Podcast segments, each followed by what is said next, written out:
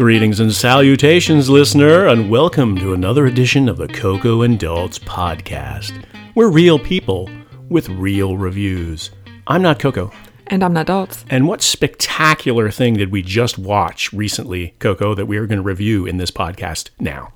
So, if you're listening to this in real time, yesterday, Friday, Netflix released the Netflix original movie I Care a Lot. It's two ish hours. It stars Oscar nominee Rosamund Pike as Marla. She's a court appointed guardian for like the elderly and the infirm who can no longer make decisions for themselves and get put into care homes.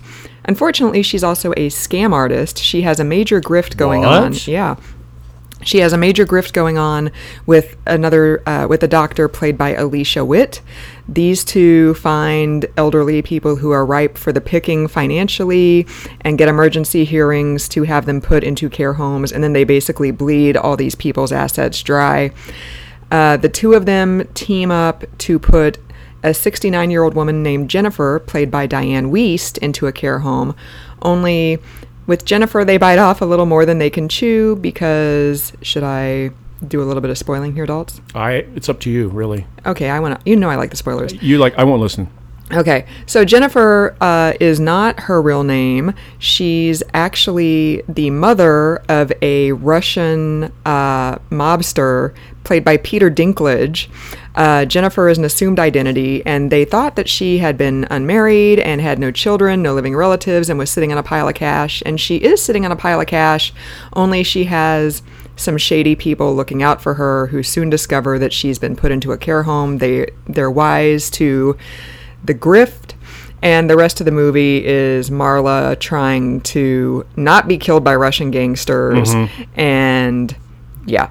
So And for the record, I would like to state publicly here and now that if I ever get checked into a an old an age old an old age home, and Coco is living on the on the the fortunes of the podcast, then you'll know something has gone wrong, and she totally was informed by this meet, uh, movie.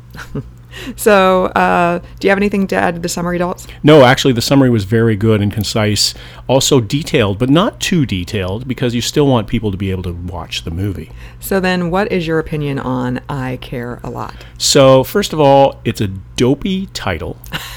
Like, is this a? I care a lot is from is like some '80s band did a song on I care a lot.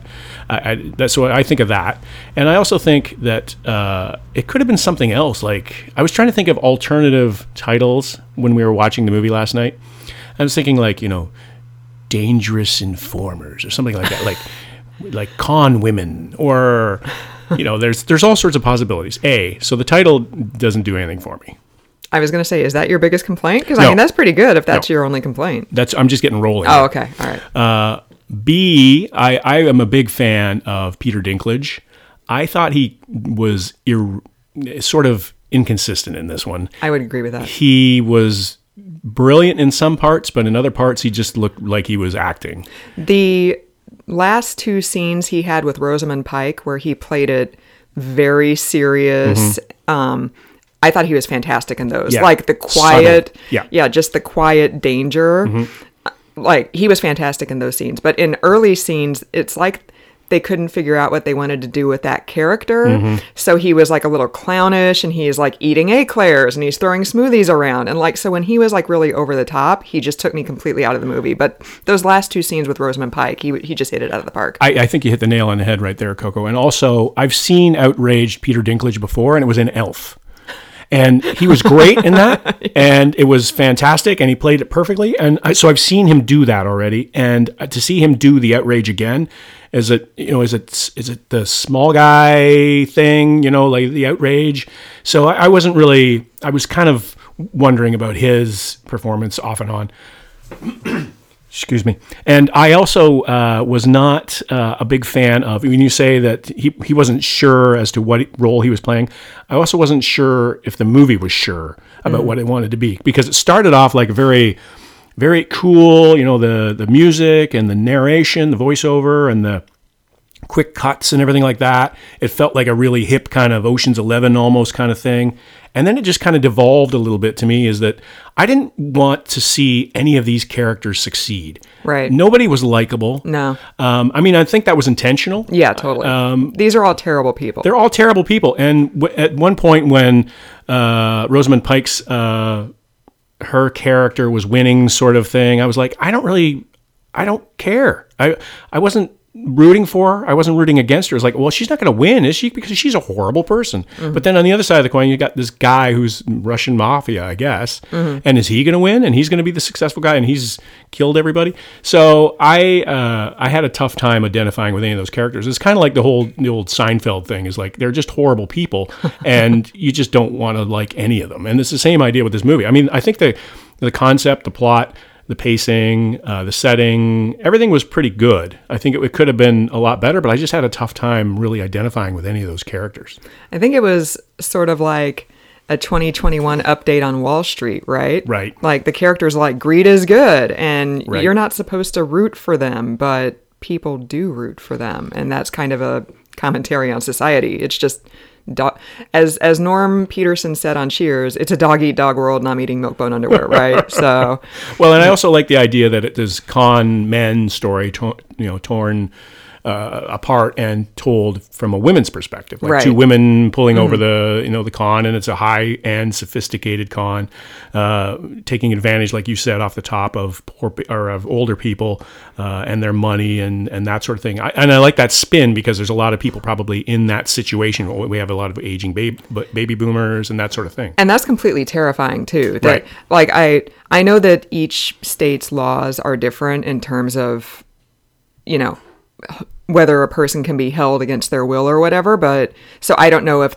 that's the law in the state of massachusetts or if that was just made up by whole cloth but the idea is terrifying mm-hmm. that somebody is not even present at a hearing where they're declared unfit Right. to live on their own and now they're forced into a care facility and they don't even have their cell phone Yeah. and so that's just completely terrifying and that was the most horrifying part of the movie to me. It was like, Yeah.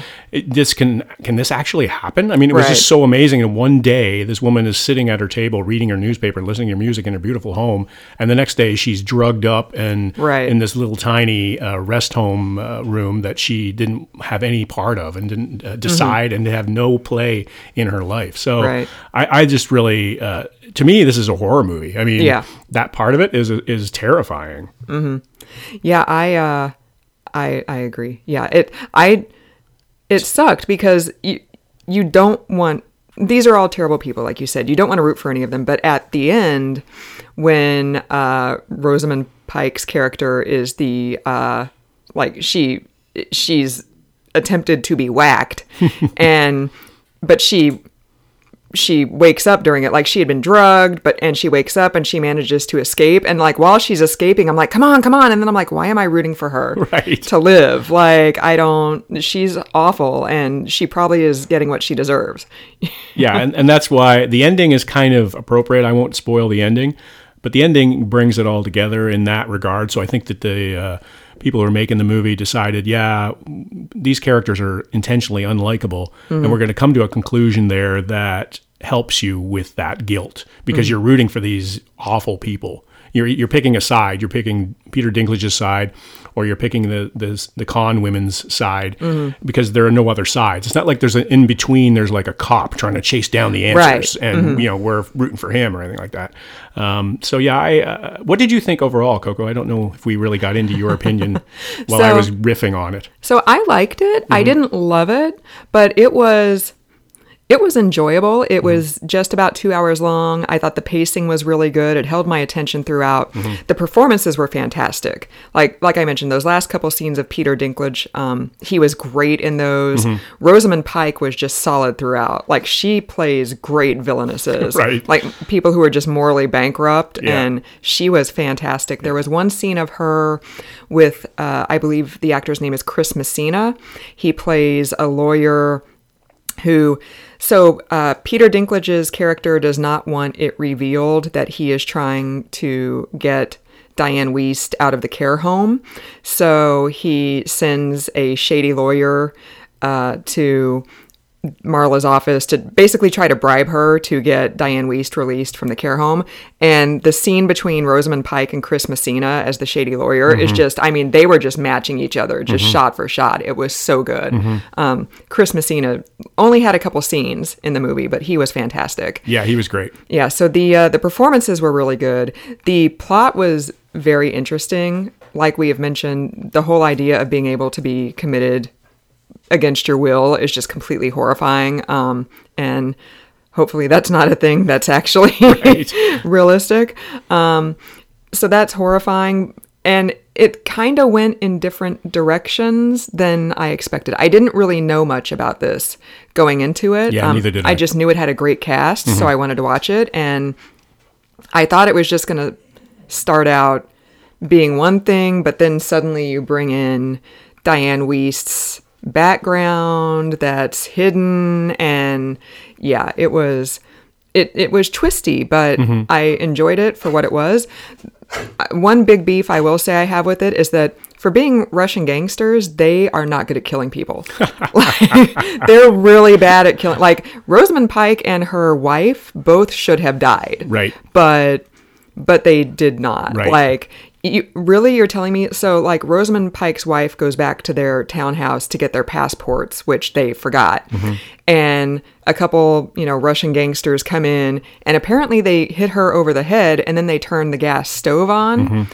But even though Rosamund Pike has also just been the subject of like a hit and has survived, she manages to get back to the townhouse before it blows up. Right. And even though her wife has been hit over the head and she's laying in a pool of her blood, she manages somehow to wake her wife up. and then they leave right before the townhouse explodes. And I'm like, you know, the Russian, any mafia really, should be better at killing people than. Just- Right. so. And that's not an invitation, by the way. No, no, for sure not. So that uh, that that was a little suspension of disbelief right there. Yeah, but- there were a couple of scenes like that too, where I was like, "Really? Do you think that would really happen?" Like, there's uh, when you when you watch a movie like this and it's it's got a real clever turn to it, and you're intrigued. You're thinking it's going to be better than other movies in certain regards, and I think that that was one of them. Is like, do we really have to rely on the TV show '90s immortality of some of these? Like, oh, I'm shot. Oh, I'm fine now. right. Like, meanwhile, the bad guys, like those bad guys, when they were in the uh, old folks' home trying to trying to free the the grandma or the mother, I should say, and the one guy gets blown away, and the other guy gets knocked out by a flying gas canister. that was really funny. that was funny, but the, the impossibility of that Right. situation. It's like, really, is that going to happen? I mean, it was a good use of that kind of thing and a good use of setting because you know that that's going to be something that happens in a senior's uh, home. They're going to have Mm-hmm. Right. those uh, oxygen tanks floating around. But still, it would, there were a couple of situations like that. I, I liked it. I thought it was it would be a good viewing, but I think we're starting to get sort of we're scraping the bottom of the barrel in the pandemic stuff. Like we're getting to this stuff like this is highly touted. I care a lot. Watch this, and it's really not top tier entertainment. Like I think we a lot of the top tier entertainment we've seen has been earlier in the pandemic, and like I said, we're we're getting close. So hopefully, uh, production of better movies will uh, will be ongoing. Maybe it's ongoing right now. Like Ted Lasso season two is going on right now, uh, and there are other things that are being produced that hopefully we can look forward to. So then, what grade would you give I Care a Lot? Um, I would give it a six out of ten based on the idea and the acting. I agree that the uh, performances were really good. Um, it just the second and third act kind of let me down a little bit. Um, but other than that, you know, it's it's a decent enough watch, and it's two hours, like you said. So it's not like you're it's not like The Irishman where you get to the end and you're like, oh, I wish I hadn't have done that. right. Or like R- Ratched, where we watched that whole thing. and It was like, yeah, I, I want to rinse my brain after watching that. what would you be uh, grading this one, Coco? I'd give it a B to B minus. Yeah, Like, yeah, the performances were really solid. Um, yeah, the the plot was intriguing, and it it, was just a shade under two hours, so it wasn't The Irishman, but it. Even though The Irishman was a three and a half hour long movie, it felt like an eight hour long movie, you know? Like, Felt like a mini series. Right, like we had to stop it multiple times to get up and go to the bathroom and get some water and let the dog out and stuff. And this was not this was not that. Like Yeah. it it definitely kept going at a good clip. Yeah. So, yeah, I'd give it a B, maybe a B minus. All right. Anything else to add about this uh, monumentous occasion? No, I don't think so. What about you? No, I think I'm good. All right, rock and roll. So thanks for listening, listener. We appreciate your support. Until next time, I'm not Daltz. And I'm not Coco.